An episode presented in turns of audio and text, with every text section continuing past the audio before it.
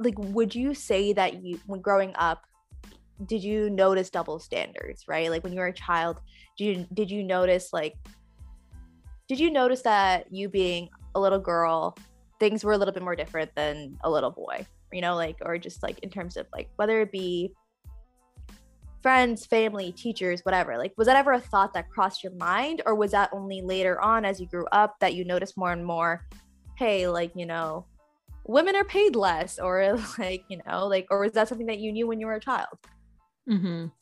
I think definitely as I got older, like it wasn't something that I was exposed to as a young child. And I think that comes from our parents wanting to shelter us and making us think that it's going to be okay. And you can, like, helping build that confidence, because it's difficult to build that confidence knowing that the world is constantly working against you.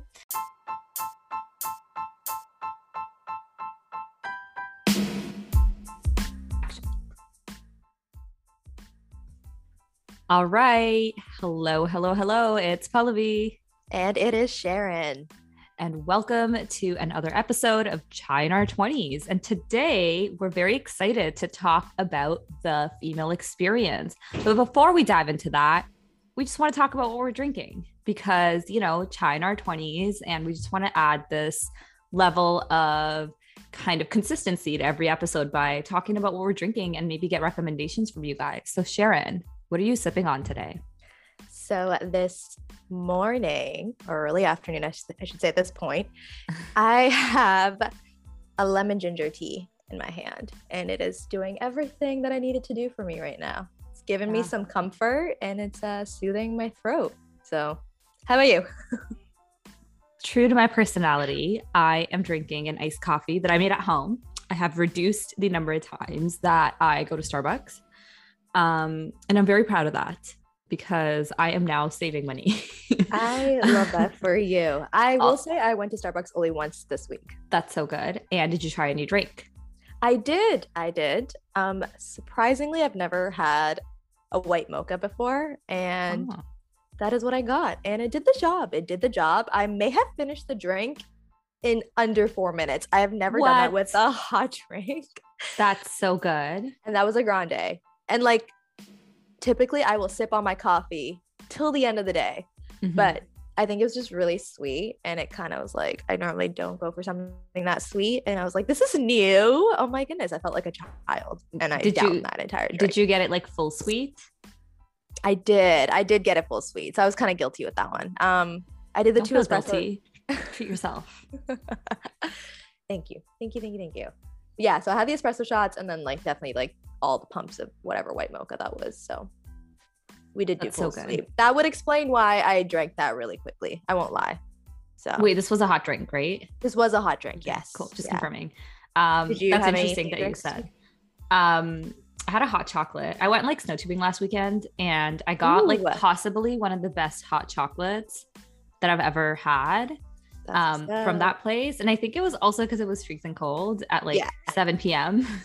after snow tubing. So it was just like a nice kind of touch. But even then, I can't gulp down a hot drink. It needs to be at like a very specific temperature, like a lukewarm temperature. When it's like that perfect temperature, then I could drink it. And then like literally 2 minutes later, it's like too cold. How was snow tubing though? So good. Yeah. Would you recommend? Yes. I think our next, we'll make a trip snow tubing, and we'll just like record ourselves. Just, oh my goodness. Snow tubing ASMR. No, it brings me back to like memories. I kid you not. So I know last time we were talking about the immigrant experience, and, one of the memories actually I have is when I went to school here in Toronto, we had a huge hill, and during our recess, like that was probably the first time I knew what tobogganing was or anything like that. So we had slides in the classroom, like our like that's they had like the mats or whatever for it, and our teacher would be like, all right, here you go, and like all of us would run up this huge hill and literally just slide down. And you talking about snow tubing right now just triggered that memory, and I have not thought of that in like years. That's wild. My gosh. Yeah. It was a lot of fun. Did you get to have hot chocolate after? Our kids allowed to drink hot chocolate? We did. Yeah. Okay. We had hot chocolate day all the time. Oh there my goodness. Such an experience. But another drink that I also tried was, well, not tried, I've had it before, but I just want to say that it's like, you know, like a brown thing. So I think maybe people can relate. Have you ever had like a Fallujah?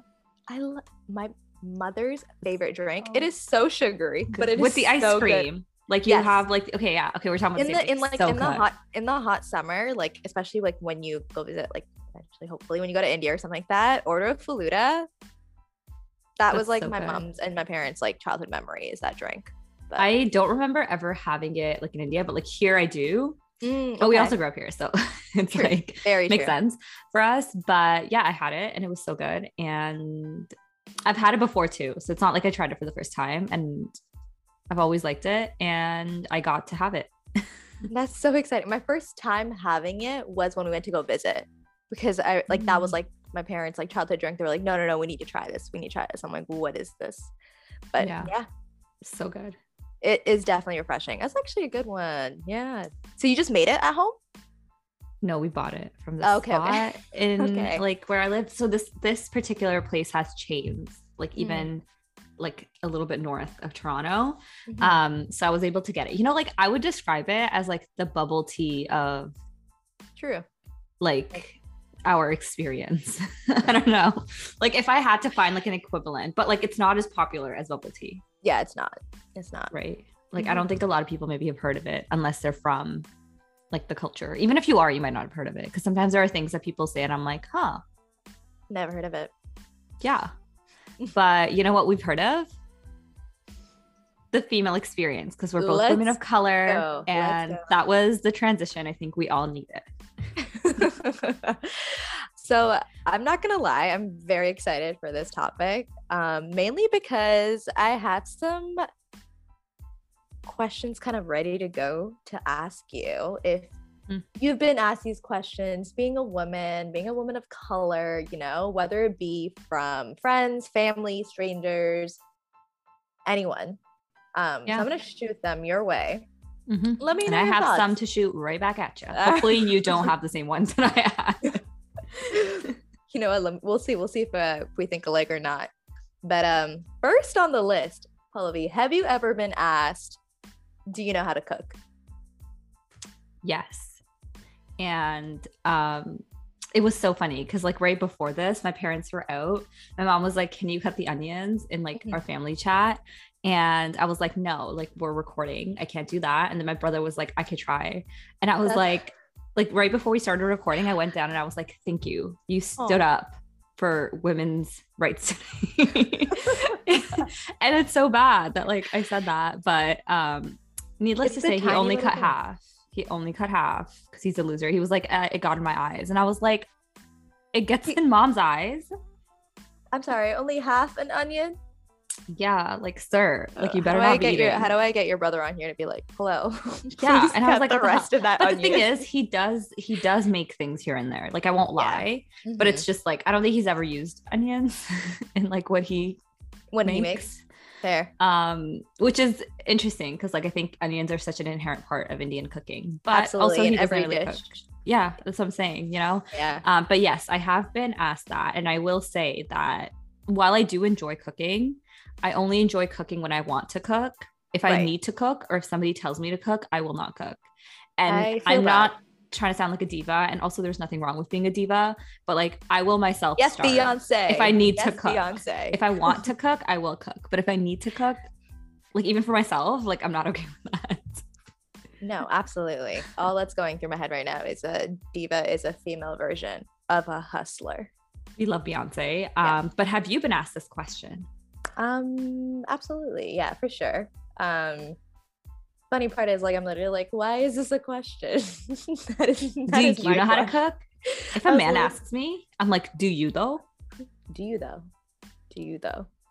I don't know. Like, it's just one of those things where I'm like, I feel like we're all learning. Like, it's like, obviously like it's out of like a want, like I want to feed myself. So obviously I'm going to cook. Like, that's it. Like, I don't know.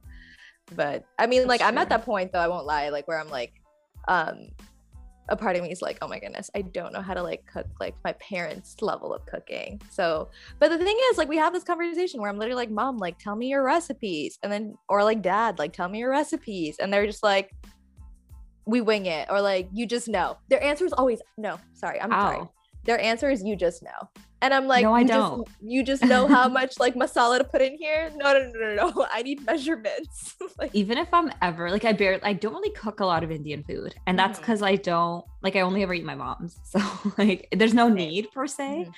Mm-hmm. But I think I always will look for recipes. Like even if it's something my mom's cooked, and it's so funny because I'll be like, I'm just going to follow a recipe because like, I don't understand the way that you do things. I think one of the things that I don't love is when I go on like an Indian cooking recipe, but it's like a non-Indian, like not to say other people can't participate in other cuisines, but like when I'm looking at these authentic Indian dishes and I'm always looking at recipes by white people, I'm like, wow, how did we get here?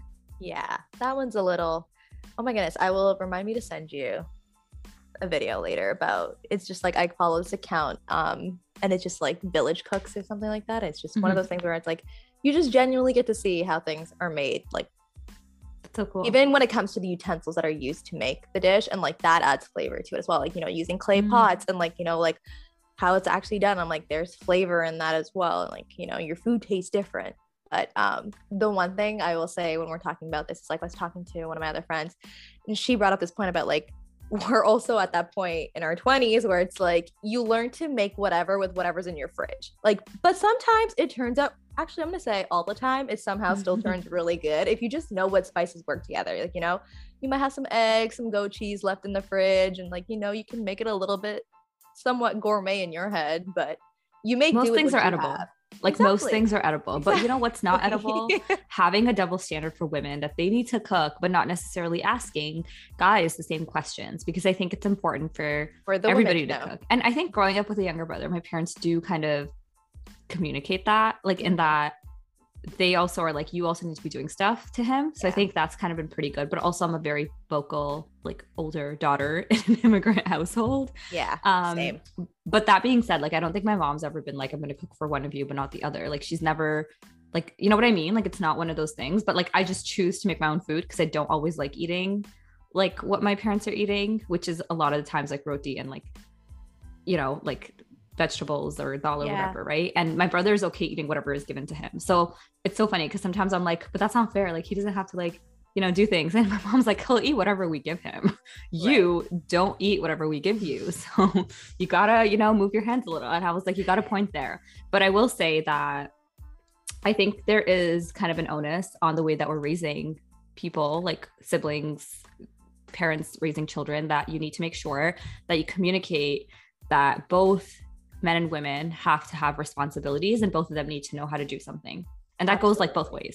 Absolutely. I was going to say, like, I think personally speaking, I'm pretty blessed in the sense that my parents never put like an emphasis on learning how to cook, like ever, like as a child growing up, whatever. It was more so like, hey, like I need help doing this. Do you mind also coming and helping like chop whatever? Like it was never that like, they were like, oh, you need to learn how to do this. They put more of an emphasis on definitely like my extracurriculars, like academics obviously was definitely probably number one priority. So it's like for them it was more like they cook to feed us, to like give nutrients to our brains. Like it's like one of those situations, you know? Exactly. So like I guess I kind of like I'd say I definitely would like I don't want to say lucked out, but it was just more so their mentality. Like I was kind of a blessed kind of environment where it's like, you know, like they focus way so like a lot more like use that time and energy to like go learn, do other stuff, whatever, right? And like absolutely. So they took on that role. So I think, and which is interesting because like yeah, like I come from a family where it's like both their kids are daughters, right? So, and like,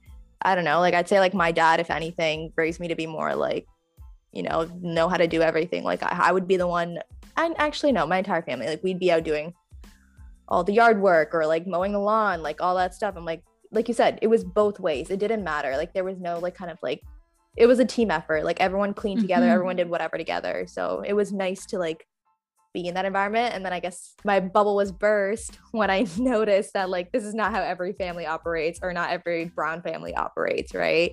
It's like even when you talk to other like families or friends and you're just like, oh, no way. Like damn. Or like older generations, because I think like my grandma like has been like, oh, does she know how to like cook? Like my parents have never, because they know I can like feed myself, and their like biggest concern is always, can our children feed themselves? Right? Like that's their concern. And I think that should be the concern for every parent, right? Yeah. And they know, like, I'm a, like, expert Googler. Like, if I could have a job title, it would be Google anything and learn anything on the spot. Like, that's probably my superpower. So I have no problem doing that. But just like, you know, like your grandma being like, oh, does she know how to cook roti? And I'm like, actually, no, I've never really had to make one. My parents never put me in a position to make one. Mm-hmm. And the thing is, like, the stereotypes actually deter me from ever having to make one. Cause I'm like, I want to move in the opposite. Like, I don't want to let, even if I wanted to, I wouldn't just because of the stereotypes. And that's not to say that women don't love cooking and they can't cook, and well, they can cook. Like, in a lot of households, women are the primary, like, chefs, which is, like, contrary to what you see on the internet in terms of who actually gets famous for cooking. And that's, like, a whole different issue. Exactly. I was just about to say that, but then you know what? You took the words right out of my mouth, because why is it that the male chefs get all the praise all the time? Oh my God. Just because they're men? Yeah. Like, basically. If a man cooks, it's like, whoa, like, he's cooking, he's helping you in the kitchen. But if a woman does it, it's like, okay, like, she's supposed to, like, excuse you. Yeah, no. Really side note, aside from cooking, just because of this whole topic, this week I found out from someone else where they were discussing how that a lot of research papers that are being cited, oftentimes male authors get cited more, like male scientists get cited more. And the reason being part of that is because women tend to be a bit more shy in, first of all, showcasing their work, right? Showcasing their papers. And then secondly, because when males do, they use words such as groundbreaking, novel, you know? So they make it a lot more, you know what? It might be groundbreaking. Exactly, right? Like, but women, the work might be exactly the same, or it'll be equal to. However, we're not using words like groundbreaking, novel, like, you know, it's just like, it's not common. And we take a step back and continue to let the male scientists just take credit. Like, I don't know. It's one of those interesting. Yeah. It is in this book, and I will find it and mentioned at the end of this episode, but please do. I was just gonna say that I completely agree with you, and I think it's interesting that women get stereotyped as being dramatic when what you're describing male authors write is the most dramatic thing ever. I found the book. So it's called Codebreaker by Jennifer Doudna. I hope I pronounced it correctly. Doudna, okay. Doudna. I'm gonna get that book. Yeah.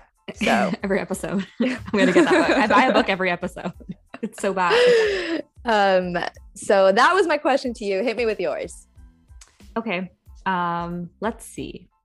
I think, okay, so I'm going to do like a softball first. Okay. Which is any kind of statement that's made around your hair. Ooh, absolutely. Yes. I have received the one where, how do you get it so curly? Actually, for the longest time, I was definitely shy to wear my hair curly at a younger age, because that was during the phase of everyone wanting to have straight hair. And so I'd always straighten my hair. So I never wore my natural curls. But then when I did start wearing my natural curls, it'd be like, oh my God, like natural curls.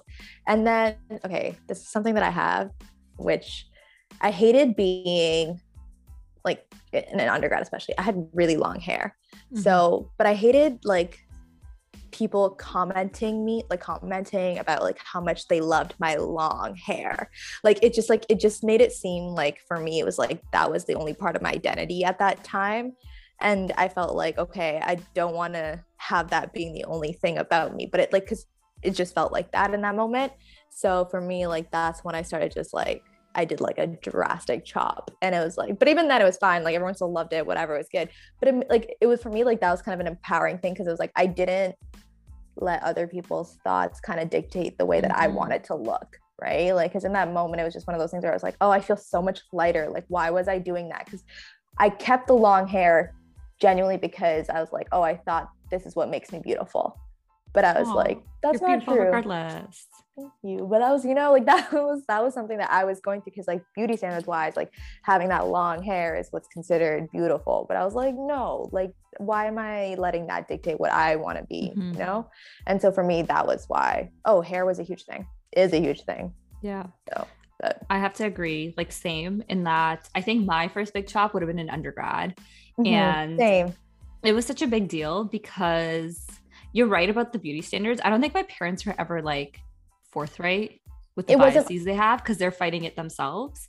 Yes, my mom loves short hair. It's so funny. But yeah, for me, it was my mom's point of view was that I took care of your hair for so many years. Like, oh, true. She was the guardian of my hair, like even throughout high school. And I have like thick curly hair. And then I started straightening it, and here we are. And I continue to straighten it. But it's like, I don't straighten it for anybody else but for myself. Cause like sometimes when I like, I put on like mascara every day and nothing else. And like, my mom's like, what are you doing? And I was like, I do it for myself. Like this literally isn't for, like, I literally am not even leaving the house. Like it just makes me feel empowered. Absolutely. It's the same thing with hair. And I think the first time I dyed it would have been, I was actually afraid to dye it myself, and it had nothing to do with society. It had everything to do with damaging my hair. Same. Like absolutely all of those concerns. And I just did it, and now I feel so cute. And I love it. I love being able to dye my hair. I think it just adds like so fun. Not that we have any crazy colors. Like we're the most basic people have met, and there's nothing wrong with being basic. Like I'm proud of it. And I will say, like, what I don't love is that I think in like my workplace, they knew me with like not my natural hair for a little bit at the beginning, and then they started to see it, and like every time they would comment on it, and I'd just be like, I don't want you to comment on my hair. That's fair. Sometimes it's weird. I think it might be the Leo in me. Sometimes I do like the little side attention, and I'm like, oh, you noticed. Thanks. You have curly. We both have curly hair, like naturally curly hair. I think the problem for me, I did lose a little bit of my curls. I won't lie. But don't we all with age? It's so bad. I also like my straightening it and like products. I think the hardest part has been that I don't know how to manage my naturally curly hair. And there are ways to do it, but like I just haven't found a lot of people online who have similar hair textures to us, because I think we have a very similar hair texture that are talking about it. Like I've seen like super curly faders. We don't have the coil curls, right? We don't have like straight hair. We don't have like the wavy curls. Like we have... I don't even know how to explain it. Like that's the problem. Yeah. No. I haven't seen anybody try to manage hair. Like this conversation is making me want to be like one of those hair YouTube channels being like, okay, I don't know what I'm doing. Let's figure it out together. I saw this tweet a while back, and I think that's why it's like resonated with me a bit more. It's like, actually, I'm sure a lot of brown girls, it's like you can't growing up as like brown girls can't control a lot of things. So hair became a thing that you can control, or like you feel like it is under your control, like you get to kind of like decide. And so for me, like that's how I took it. I was like, okay, my hair is kind of one of those things where it's like I have full control over it, or even just in life in general sometimes, you know, where I'm like, if I'm overwhelmed with something, I'm just like, I need to chop my hair. It's like one of those thoughts where I just like randomly have it. And I don't regret it, like, because I go into it knowing like, okay, this is what I want. Like I know I want this, so it's fine. Like I don't care. And at the end of the day, like, God willing, luckily, like it still grows back, like, you know, so I'm like, that's why it's one of those things where I'm like, it's going to grow back. Yeah. Whatever. You know, when you're talking about mascara, that kind of leads me to my second question, which was, have you ever received that statement of like, why do you wear makeup? You're so naturally beautiful. Or like, you know, the day that you decide not to wear makeup, someone says you look tired. Not very often, like surprisingly. I haven't gotten like the you look tired often. That's a good thing. I think I've gotten like, why are you doing that? Like I told you, like my mom being like, why are you wearing mascara? Or my dad being like, what are you like, why? Like you're literally not leaving the house. But I think there's a difference between like, I think maybe it's like a generational difference. Maybe for him, it's like you're doing it for others. Like my mom isn't a big makeup wearer. Like she only does it when she's like going to somebody's house or like a party or something. Right. But with me, it's just like, I like to throw on mascara most days and blush most days. And it's like, well, not most days actually, depends. But like, all I'm saying is that I think there's this misrepresentation that women do it for others. And maybe some do, like not, I can't speak for everybody, but I think a lot of the people in my circle and a lot of people I know do it for themselves. And like women don't owe anybody anything, and nobody owes anybody anything. And like, also technically, like you sure, like you saying like, you know, maybe you did for someone else, but at the end of the day, you're still doing that for yourself. That's your decision to do it. Like, you know, for whatever reason, like you're not really owed an explanation. Like you do owe each other kindness and like humanity, like, you know, but what I mean is like, you don't owe explanations around like putting on makeup, not putting around makeup, but, and like, just to kind of backtrack a little bit, I think it goes hand in hand with the hair conversation, right? Because it's the outward appearance, and like, not to say that men don't face similar, like, stigma, especially like with brown men where hair loss is so prevalent because genetics, yeah. I think there is sort of, it's important to acknowledge that like both genders do face some kind of stigma, but I just think it's different. And we're sharing our lived experiences, which are those of women. Yeah, no, I agree 100%. All right. I think it's your question. Sorry. How about you? Has anybody told you you look tired when you don't wear makeup? I think I've received the tired one the one time, but I genuinely was exhausted though. Like I was like, well, thank you. I am exhausted. Like, but I also don't wear makeup on the regular. Like I'd say I probably relate more to your like mom in the sense of like, it's like when I'm like genuinely just going out for something or like parties or whatever, like it would be for like a night out that I'm genuinely putting makeup on. But if I'm like leaving out casually, I think for you, you said mascara is your one piece of makeup. Like for me, it's lipstick. So like if I have a lipstick on, I'm good to go and I call it a day. But there you go. That one item that makes you feel empowered. Exactly. Like that's the thing. Like that's for me and that's all I need. And I'm like, yeah, I'm fine. I'm living. We're thriving. I love that. So my question for you is, I don't know where this lands, if it's like hard or I guess it's kind of hard. Have you ever heard somebody say, where do you get your confidence? Like in a way that like you're a woman and you're a woman of color. And it's like, why are you so confident? Yeah, I have. And you know what? If I'm going to be completely honest, like I never took that question as like the way that we're alluding it to, because you know what? I was too naive, not naive, but I guess like, yeah, part of me was like, wait, why are you asking me that question? I think I'm realizing that only now, but you're right. Yeah. I've definitely been asked that question before. The way that I answered it was also kind of like in the sense of like, well, it took a while. Like I won't lie, right? Like I think it's a certain amount of experiences and you get to a point of just being confident in yourself and then being so sure of who you are. So then once you reach that point, I don't think you think about it as being confident. Like I think for me, it just became to a point of like me being like, I'm sure of who I am, hence this is how I proceed kind of thing. So like I didn't really, I don't know. I never really thought of it to be as confidence, like in that sense of like, but confidence, I think, is definitely given to, I'll say it like, you know, like white males at a younger age, because there's a sense of like, they can do no wrong almost, you know? So it's like, when you grow up in that environment of like constantly succeeding, constantly, you know, like you kind of start feeling invincible. Right. Whereas a woman of color, you won't feel as invincible, I think. And there are moments like, I'll be honest, like, yeah, at the end of the day, sure, you feel like you're sure of yourself and stuff, but imposter syndrome is still like, it's still real. Right. So you do get hit with that as well. I don't know. And I think that's something that, again, this is me personally talking, like, I feel like I'm going to have to work through that as well. Right. Like feeling like there's that added level of like, you know, if I'm saying something a certain way, I'm going to be perceived this way. If I don't say something at all, I'm like known as the quiet, shy girl. Yeah. I think women just get scrutinized way more, I would say. And I think like, I would say that I grew up pretty confident as a person, but I think too often when you're a woman of color, just normal average confidence is confused with overconfidence because you are a woman of color. If like the average confidence is a 50, like the average for you should be a 30, you know, but then if you're at the average of like everybody, it's considered overconfident. So I think it's an interesting kind of conversation. And I think all the things that you said are right. Like there is a difference in how we're perceived. There's a difference. I think we've spoken about this in one of our earlier episodes around like job interviews and how people get asked different questions. I think in like with a company, I remember one of the questions during one of like the pitch practice sessions that I asked, like the person was like, are men and women perceived differently?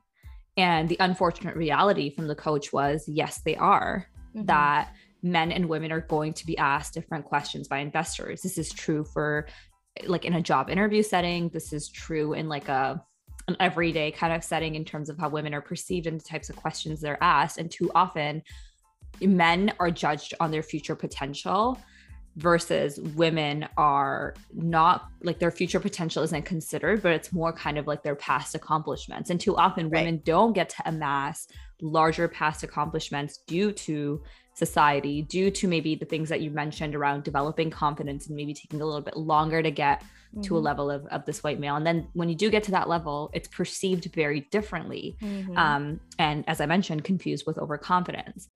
I think it's important to not blame women and be like, oh, like you're acting this way, you're acting that way. I think it's important to teach everybody in the world that people are people and they can have confidence. Just because they're women doesn't mean they don't have it. Exactly. Everyone has their own individual traits. Like, you know, like just because I'm a woman doesn't mean I can't be into sports. Like, why is it that if I'm into sports, it's like a huge shocker, or it's like, it's a huge, like, oh, what? Like, you know about this. Oh, you know about this. Like, yeah. Or it's like tiny little things like that. Or it's like, you know, vice versa. What if, you know, if a guy has interest in like other things, like I feel like it's one of the things, like it comes to a point where it's like, that is their individual character. That is like thing. That's their own likes and interests. Like, you know, it shouldn't be boxed into like, oh, that's just such a typical, you know, normally a girl thing to do, or such a typical guy thing to do. It's like, no, you're allowed to like things. Like, you're allowed to have interests. You're allowed to have hobbies.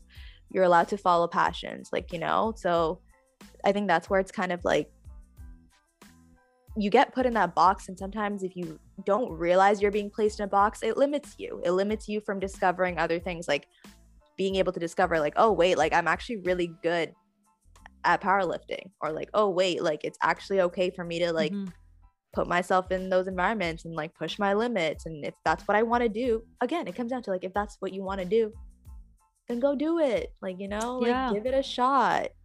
And I agree with you. And I have to acknowledge kind of my personal privilege here, in that like the environment that I grew up in allowed me to like, quote unquote, reach for the stars. Even in my workplace, in academia, I think it's interesting for me to see that I'm one of the, although, okay, the other people are in like grad school still, right? But I feel like I was fortunate enough to be included on a lot of sort of publications and abstracts, and I spoke up when I didn't think I was being included, and oftentimes I see myself being the only woman amongst like five other male authors. And I think it's like, it kind of hurts me, in that I'm like, what kind of a culture is being set in this lab, right? Like for the past couple of abstracts, it's been me, because I'm part of this like one longitudinal study, and I was the one who started it as my props grad student, and I'm continuing it. And oftentimes in those abstracts, it's literally just, you know, me being the only female. And I noticed that, and it wasn't something I noticed before. And I'm not saying it's like deliberate, but I see it. And I've been really fortunate to be in this environment where I am included, where I am around people who empower me and uplift me and are sponsors for me constantly, you know, sending me articles and things I can get into, saying, hey, like, you want to go to that conference? Like, go. Hey, like, do you want to take a course around machine learning? Like, go take it if you want to learn. Like, we'll pay for it. I've been very, very privileged in the environment that I've been in. And oftentimes, like, coding and like all that stuff is, those for some reason, it's just, and I'm like a lot of the times it's like men who are like analyzing the data for some reason. I don't know why. And that's like a whole historical thing where it's interesting, because the original coders were women, because they were the computers. And then as soon as men found out it was lucrative, they took over programming. And now we're like back to square one, saying more women need to go into STEM. Oh. You took it away from us, dude. Oh my God. I said what I said. No. And are you, I'm referring, like, I'm thinking of like the, oh my God, I can't remember their names, like the NASA woman as well. That movie. Yes. That's my dad's and I favorite movie. Why am I blanking? What's it called? Oh my gosh. Hidden Figures. Yes. Great movie. Favorite movie. Great movie. Oh my God. That movie brought me to tears, but, great movie. Yeah, no, I think you're absolutely right. Like there's a certain level of socioeconomic status, like so many layers to it as well that comes with it. Right. So all that being said, even I feel like you've reached to a point though, that glass ceiling still tends to be real. That's so true. I think that will be there. Or you know what? I think slowly but surely enough of us will be able to break that. So we shall see. We shall see. My next question for you. Have you ever heard of anyone being like, making the statement that Girls and guys can't just be friends. Yeah. Thoughts? I don't think I've I don't think it's been like a thing in my family, because I've had a lot of, like, in grad school, incidentally, I was one of like the, for some reason it was a little bit uneven. And then kind of the group that I was a part of, it was like majority males and like all of us were friends. So it was like, I don't think I've ever experienced it, because I feel like if you're friends, you're never gonna be anything more. Yeah, like if you're too friendly, there's like a statute of limitation, like where, like, sure, if we're friends for like a little bit and then like we become something, but then if I've been friends with you for 3 years, like nothing's happening. I think that's the thing. Like, that's, I'm like, it's one of those things where it's like that one. I tend to hear that statement though more from males than I do from women, which I find also interesting. Really? Yeah. Like, I haven't heard as much or like as commonly from women. It tends to be more so for males. And that's, I'm like, like, why do they think that? Like, why is that a thing? But then I'm also just like, I also resonate with you, because I know I have a lot of like, a lot of guy friends where I'm literally like, but we've grown up together. Like, it literally, like, we've created that bond. Like, I think, or like, it's just our parents have put that boundaries on all of us too. So it's one of those things where it's like, but I love that. I love being able to like that, because I think it's because of that I can confidently say that those guys are also like really like dope people. Like, you know what I mean? It's because growing up, they also were open to new experiences, open to new lenses, because they had female friends, or like, you know, they realized that like, hey, the way that I'm being treated isn't the exact same way Sharon's being treated. Or like, you know, like tiny little things like that here and there. It's like subtle. And I hate like saying that, like, that's the only way you can. Yeah. And I know that is true, but I think in a way it's a direct relation, right? Like, in terms of like the environment is a bit more direct.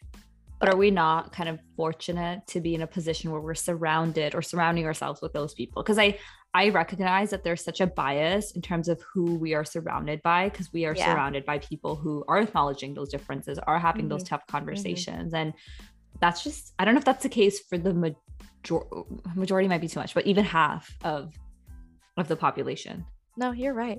You are very right. And it's so hard for me to like reconcile with that, because in my head I'm like, why aren't you surrounded by people like this? Like, you know, and it's just like one of those things where I'm like, I can't ask that question, because like you said, I think it's one of those things that we are fortunate enough to have grown up in an environment like that, to have like, to still have that. So, I don't know. I think it's a little taboo in my opinion, getting that question though. I'm like, really? Yeah. Like, why is that still a thing? But, I think one question I had for you is also like, how has your like female experience changed from like when you were a child to where you are now?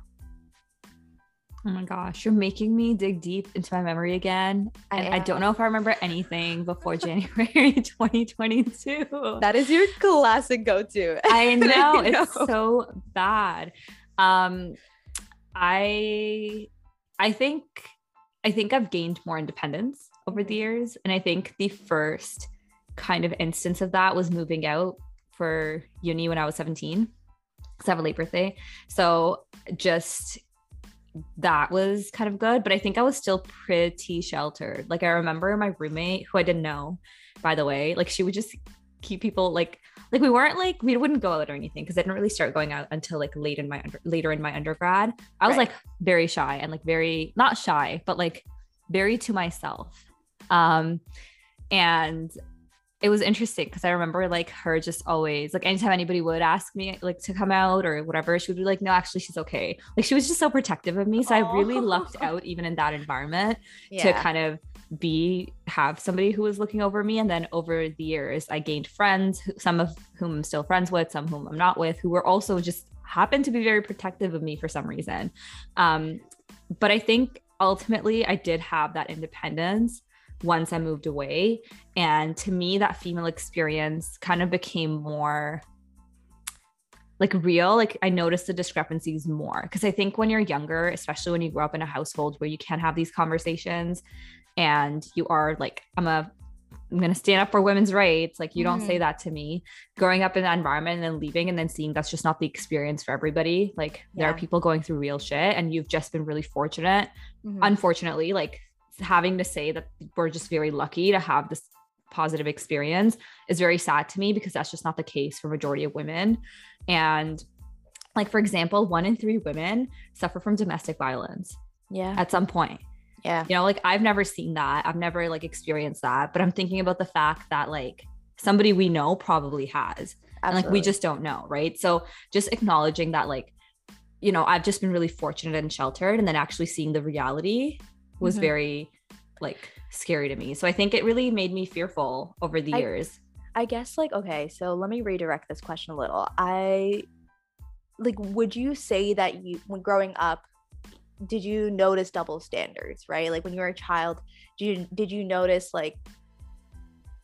that you being a little girl, things were a little bit more different than a little boy, you know, like, or just like in terms of like, whether it be friends, family, teachers, whatever, like, was that ever a thought that crossed your mind? Or was that only later on as you grew up that you noticed more and more, hey, like, you know, women are paid less, or like, you know, like, or was that something that you knew when you were a child? Mm-hmm.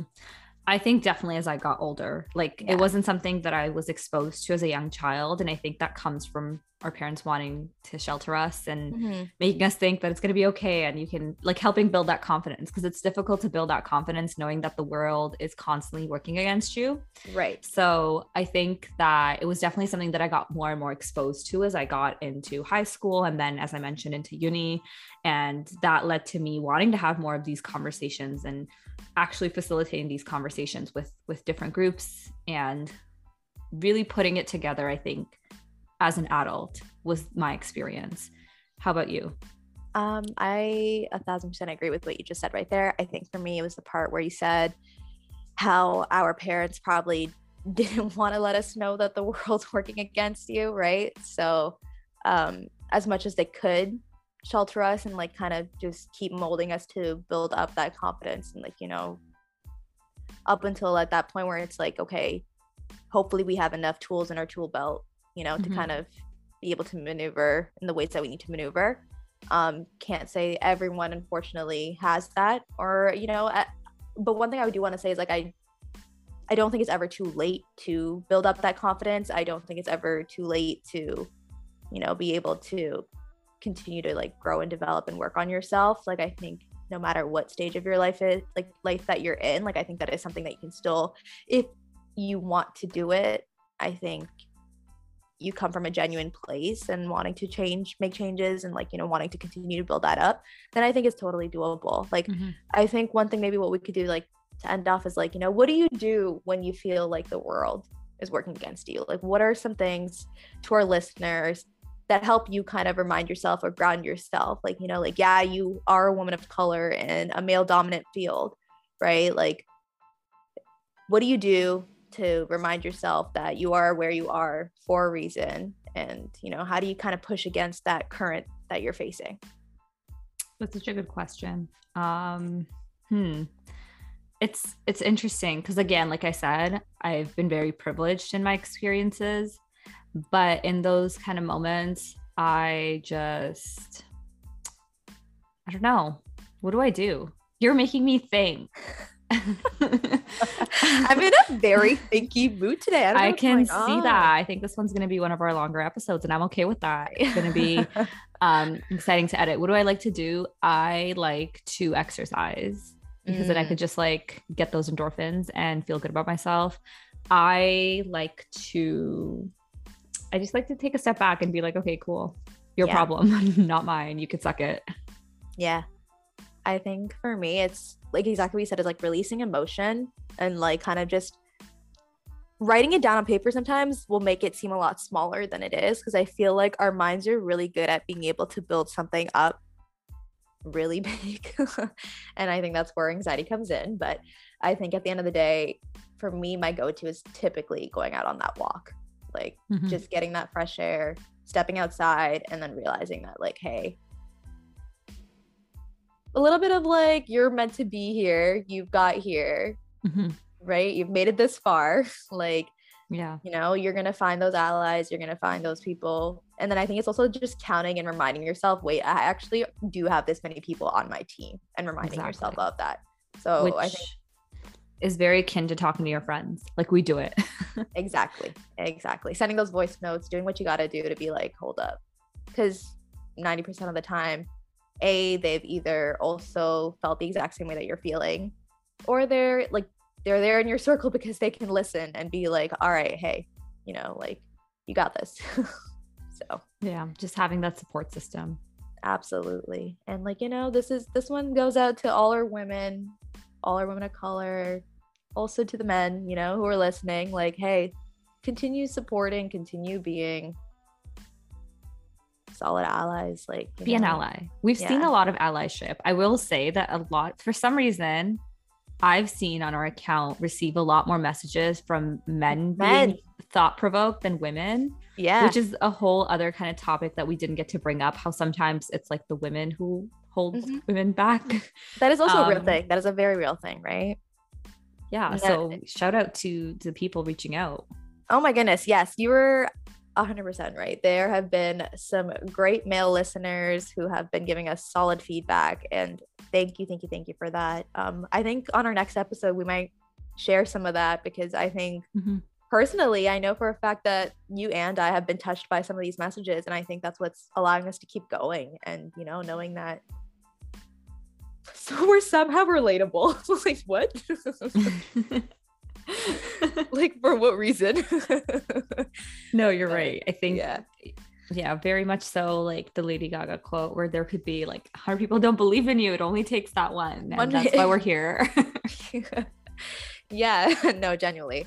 And yeah, so that's why, like, so honestly, continue sending us those DMs, because we are reading them, we are responding, and we are so excited to continue doing this. And give us that like, continue sharing us with your friends, and we hope you guys have a wonderful week ahead of you, and continue just being you and sipping that chai. So until next time, have a great week, everyone.